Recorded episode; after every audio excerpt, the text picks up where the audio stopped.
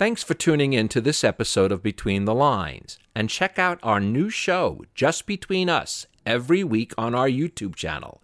And please, become a patron at barrykibrick.com to help us continue our mission.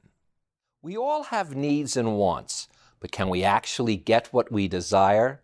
I'm Barry Kibrick. My guest, Robert Green, not only believes we can, but must make every effort to do so.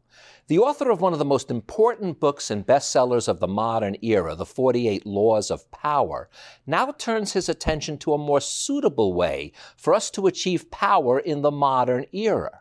With his book, The Art of Seduction, we get an indispensable primer of the art of persuasion. And the book is so rich with information. This will be a two-part episode. In the first, we'll examine the seductive character. And in our second episode, we'll explore the seductive process and how you can obtain it. Robert, welcome back. Now, this is either record-tying or record-breaking fifth time you've been on my show. It is always a pleasure.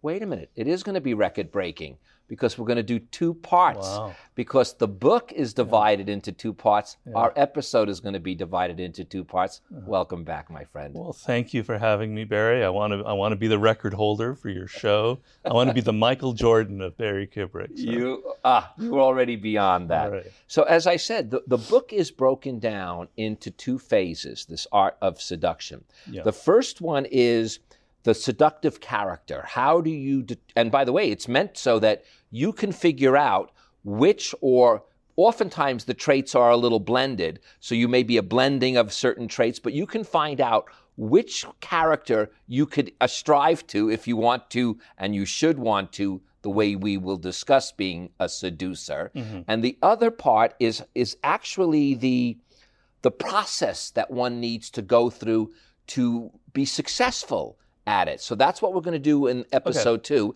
The first part, we're going to give a little overview of what seduction is and some of the character traits. We'll never get through all of the types, but we'll get through some of them in that regard. Mm-hmm. And basically, I almost looked at this as, I don't want to say a corollary. I couldn't even describe it, but something as an answer to the 48 Laws of Power, specifically for women at first, but later on, as we find out, for men as well, because as you say, for women, it was seduction that gave them the first power. Men later adapted it, but it was women who really didn't have the arms that the men did or the strength and the way they were, but they did have seduction. Yes, in the 48 Laws of Power, I'm interested in what I call indirect power, soft power, because I maintain in the world today, if you're too direct, if you're too brutal and aggressive, you won't last very long. People won't like you. So we live in a world of soft power. It's in politics, it's in advertising, and it's in seduction. And seduction is women invented seduction. There's no doubt about it. I describe how that happened, why it happened. And when you read a lot of history, as I do, there's not a lot of... Women disappear in history a lot. There are only a few queens and empresses and courtesans, but their influence on history is incredibly profound, and seduction has had a profound impact on us. The whole idea of enchantment, of enchanting another person, of putting them under your spell, of making them fall in love, whether as just the end of it being love or a form of power, is something that women created and have had a huge impact. And I want to trace that impact to even politics today, where I feel like politicians are seducing the public. So this is a different kind of power, but it's related to what I talk about in the 48 Laws. Well, you also say it is a lasting and more effective form of power. And when you came into the green room and I said, in a weird way, it's more villainous to a certain extent, because you really are penetrating another person's spirit. In fact, that's one of the parts you do. Villainous may not be the right word to use, but it's got that much kind of power. I tell people, when you go see a movie or you read a book, let's say a movie, and you feel like the movie is casting a spell on you. It's drawing you into the story, and it's having an emotional impact on you. And by the end of the movie, you're moved, or you're crying, or you're laughing, or whatever it is. That is a form of seduction where you've allowed your psychology to be penetrated by a director, a writer, or whomever, and you're seduced. And it's actually an amazing power that humans have. The problem is some people are closed to seduction. They don't want to be seduced. They're not interested in other people. I find seduction to be a very social phenomenon. To be a great seducer, you have to be interested in people. You have to not, there's a difference between a cold kind of analytic, the typical sort of cold male seducer, which I talk about in the book, but I'm advocating a more sort of hot or warm seduction in which both people are seducing each other. Well, the other thing is that when men got involved in this form of power, they added something you said called seductive language. Yeah. And that was an important element that was, that not, I don't want to say it was missing, but they emphasized on it because it was the words that they could use if they weren't going to use brute strength or brutality or anything like that. So words became an important part, especially for the male seducer. Yes. Well, I say, obviously men and women are different. Men tend to be seduced by visuals, the way a woman looks is sort of the primal way of seducing a man. Women are very prone to words, to the verbal aspect. And seducers, the typical Don Juan of the 17th century, which is where the whole Don Juan legend basically began, 15th, 16th century, they discovered that through language, through poetry, through casting a spell on a woman with their words, that this was the weakness that they had. And so many of these great early seducers were just great talkers. It's interesting because if you look at like some of the great ones in the 16th, 17th century, they were not handsome men. They were actually, one of them was physically repulsive, but had such an incredible way with words that he could seduce almost any woman. And then, obviously there are women who are great with words. I'm not saying that it's strictly male or female, but these are the two sort of weaknesses that each gender has. Well, you hinted at this before, and I want to explore it further because you say now, today, we've really reached the ultimate evolution of seduction because virtually from business to the world of politics to the world of love, relationships, there is a form now of seduction because we are taking away from brute force and brutality and things like that. So we are in this era of almost, if you don't really learn the art of seduction, you're almost left behind. Yes. And it's infiltrated politics to a very large extent. I look in the Art of Seduction, the icon for me, the first great American, even world politician that kind of mastered it, but let's say American, was John F. Kennedy. I claim that he was, not just me, other writers have as well, he was a master seducer. Obviously with women, he's legendary for that.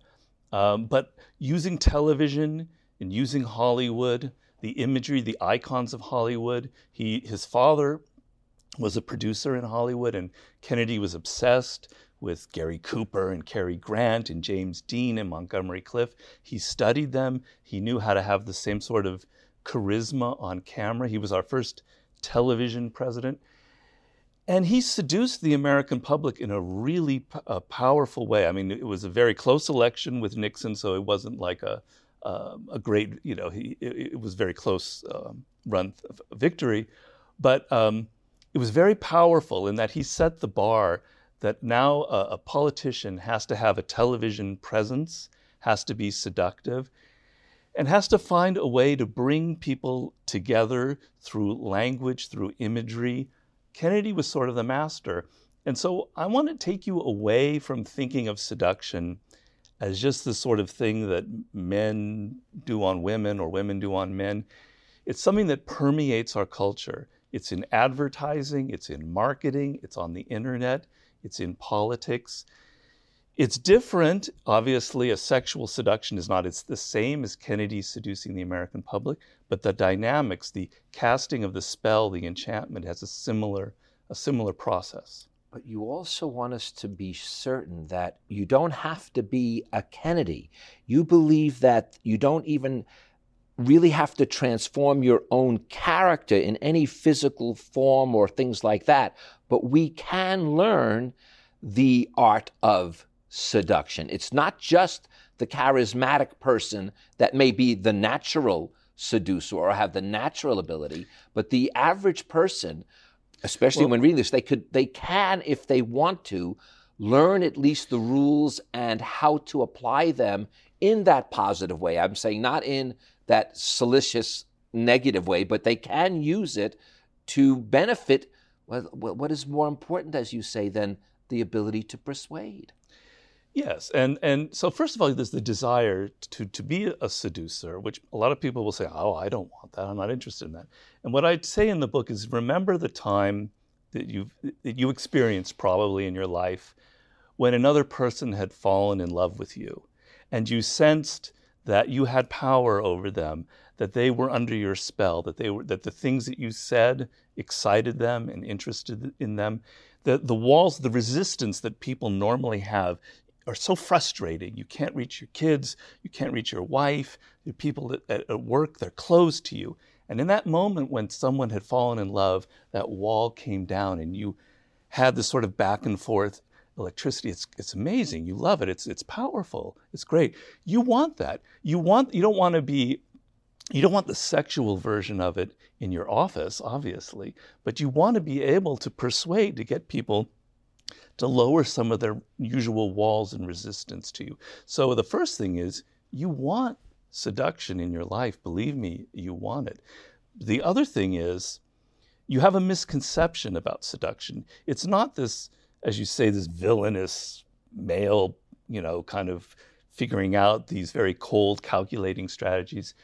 That's not what it's about. There's got to be a naturalness to it. If you're someone that has calculated their way too much in the process of, this is what I'm going to do, step A, B, and C, it's not seductive. People can read it. Seduction, there's a body language to it. There's a kind of nonverbal communication. And we sense that another person is trying too hard. They've read a book. They read The Art of Seduction and they're applying the 24 strategies. It doesn't work. You have to bring out natural qualities that you have.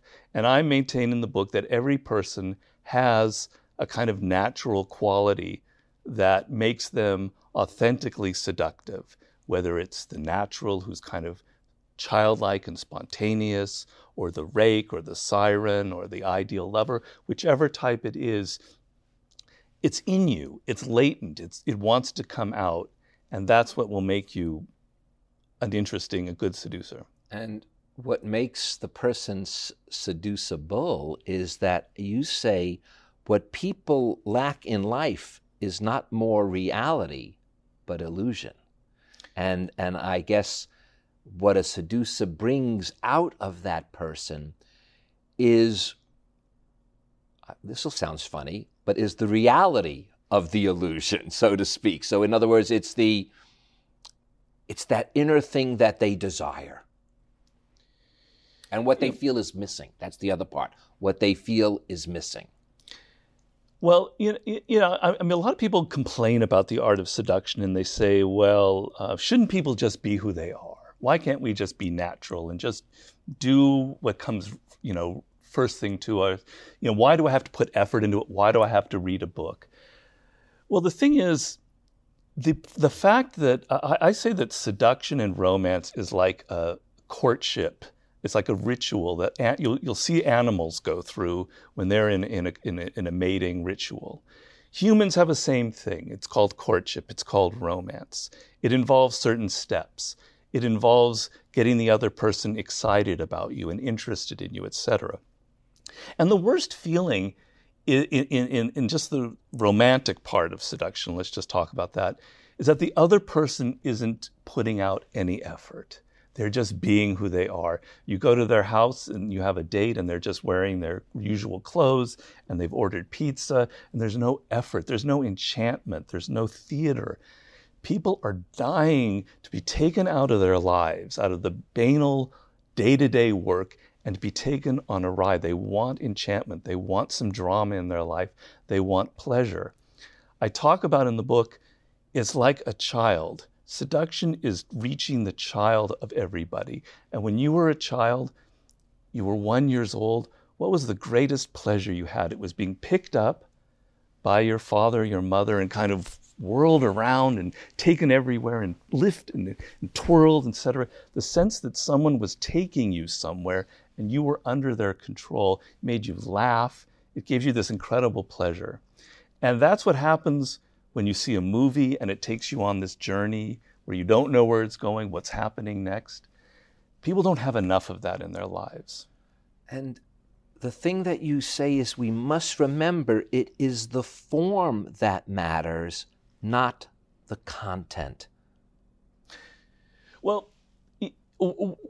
humans nowadays, we're too into words. We just talk and talk and talk and talk and talk. And a classic thing in the seduction realm will be a man or a woman saying, I love you. Like, when will they say, I love you, is a big deal. And all I try and tell in the book is that's not the language of love. That's not the language of seduction. It's something nonverbal. You have to learn this new language of seduction. It has nothing to do with words. It's in your body language. It's in your actions. It's so much more powerful when the other person feels that you love them.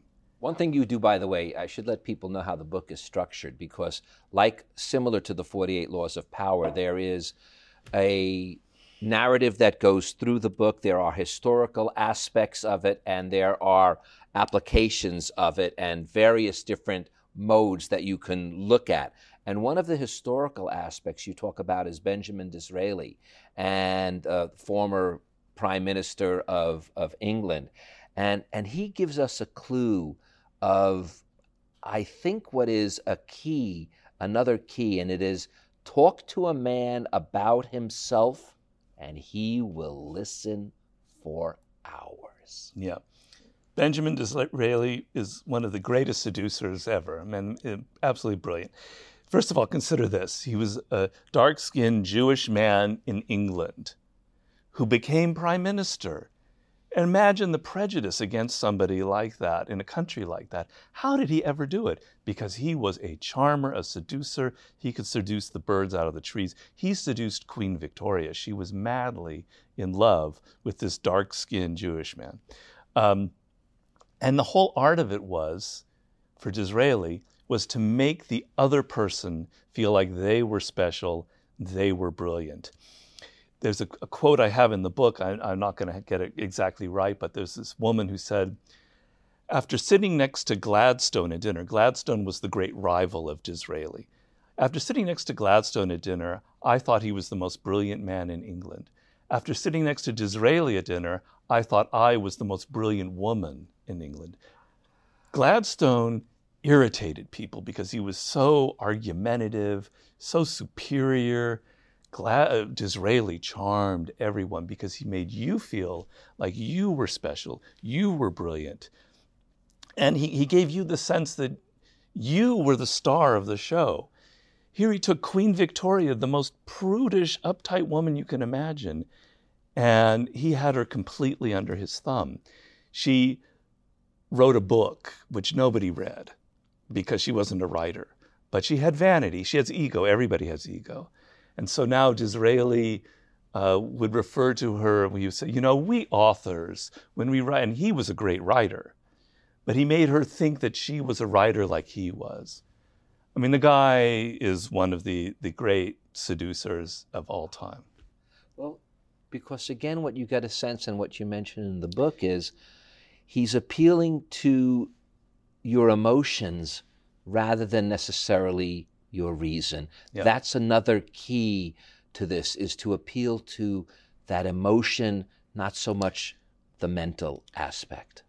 Yes. So getting back to the nonverbal aspect of seduction, there's words that you can use to reason with people, and there's a place for that, and it's important. And there are words that you use to cast a spell. So when we read poetry, when we read Shakespeare, we're not looking for rationality, for logic. We're looking for that spell, for that feeling, for that emotion. One of the greatest male seducers that ever lived was Errol Flynn, the actor. The power that Errol Flynn had, I had to study it and figure out what was the secret to his success. It wasn't really anything he did. He was completely undefensive. There wasn't a defensive bone in his body. He was open, non-judgmental. And women would say that when you would get into a room with him, you were afraid of this guy. 10 minutes with him in the room and you lost all of your inhibitions. They said it was like drinking 4 martinis just to be there. They hadn't drunk a thing. It's because he was so relaxed that he would pass that mood to you. Human beings are not just logical animals. We're physical. We have bodies. And our emotions, our physicality responds to the physicality of the other person. So you, Barry, being very relaxed and open makes me feel relaxed. If you're all defensive and worried, makes me defensive and worried. These are the sort of the grammar of seduction that you have to learn.